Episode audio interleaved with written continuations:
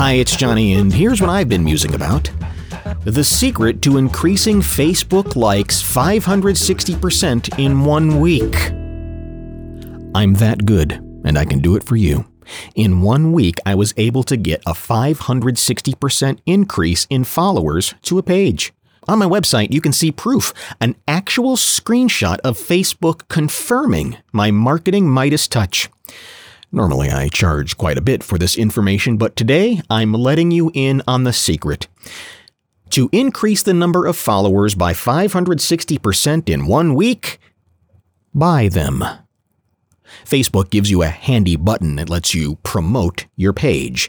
And by lets, I mean take your money, and promote means make your post appear in people's timeline. And damn if it didn't work 560%, baby. Now, you're probably one step ahead of me. The page was probably promoting something amazing, right? A free car, dancing girls, a lifetime supply of bacon wrapped cheese beer. None of the above. It's a page that honestly doesn't do much of anything. In fact, the page is called a page that doesn't do much of anything. There's there's nothing there. You can go to it now on Facebook. Just search for a page that doesn't do much of anything and you'll discover there's nothing there. For about $11.43, I was able to jack up the followers 560% in one week.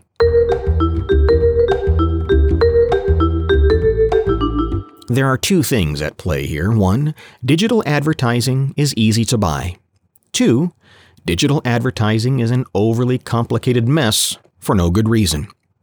In the past 6 years, advertising giants like Procter & Gamble have put pressure on the online ad industry to address phantom numbers coming from bots. Those are unattended computers that scan websites and create the illusion that a visitor came by. Google and Facebook have responded and are doing a better job, but that task is like grabbing onto an oily water balloon. Google acknowledges that half of your ads are never seen by people with money.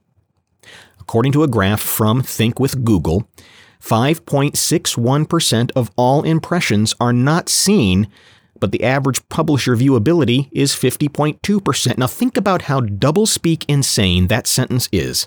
56% of all impressions, meaning the times an ad is placed in front of you, are not seen, meaning the ad wasn't placed in front of you.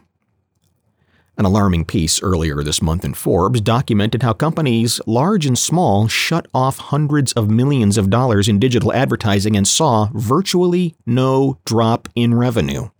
Luis Castaneda, a Wizard of Ads partner and wise digital Sherpa, says much of this is because of poor management of ad campaigns due to a spray and pray mentality. Certainly, fraud is an issue on display campaigns, and you have to anticipate that and follow up on results. In other words, you can't walk away from the crock pot and expect to come back to a perfectly made pork roast.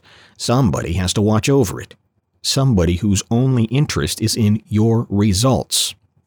You can go over to wizardofads.org and sort by digital marketer, and you'll find a baker's dozen of pros to choose from.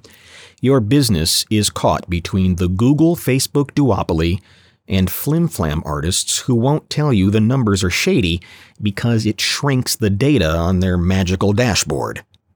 Nobody at our firm cares where you advertise because we don't get a commission from buying media. We just care if it works. You don't have to hire us, but for the love of your business, find somebody who cares and pays attention. I'd like to tell you there's a magic box and a perfect formula, but if something like that existed, you'd be using it already.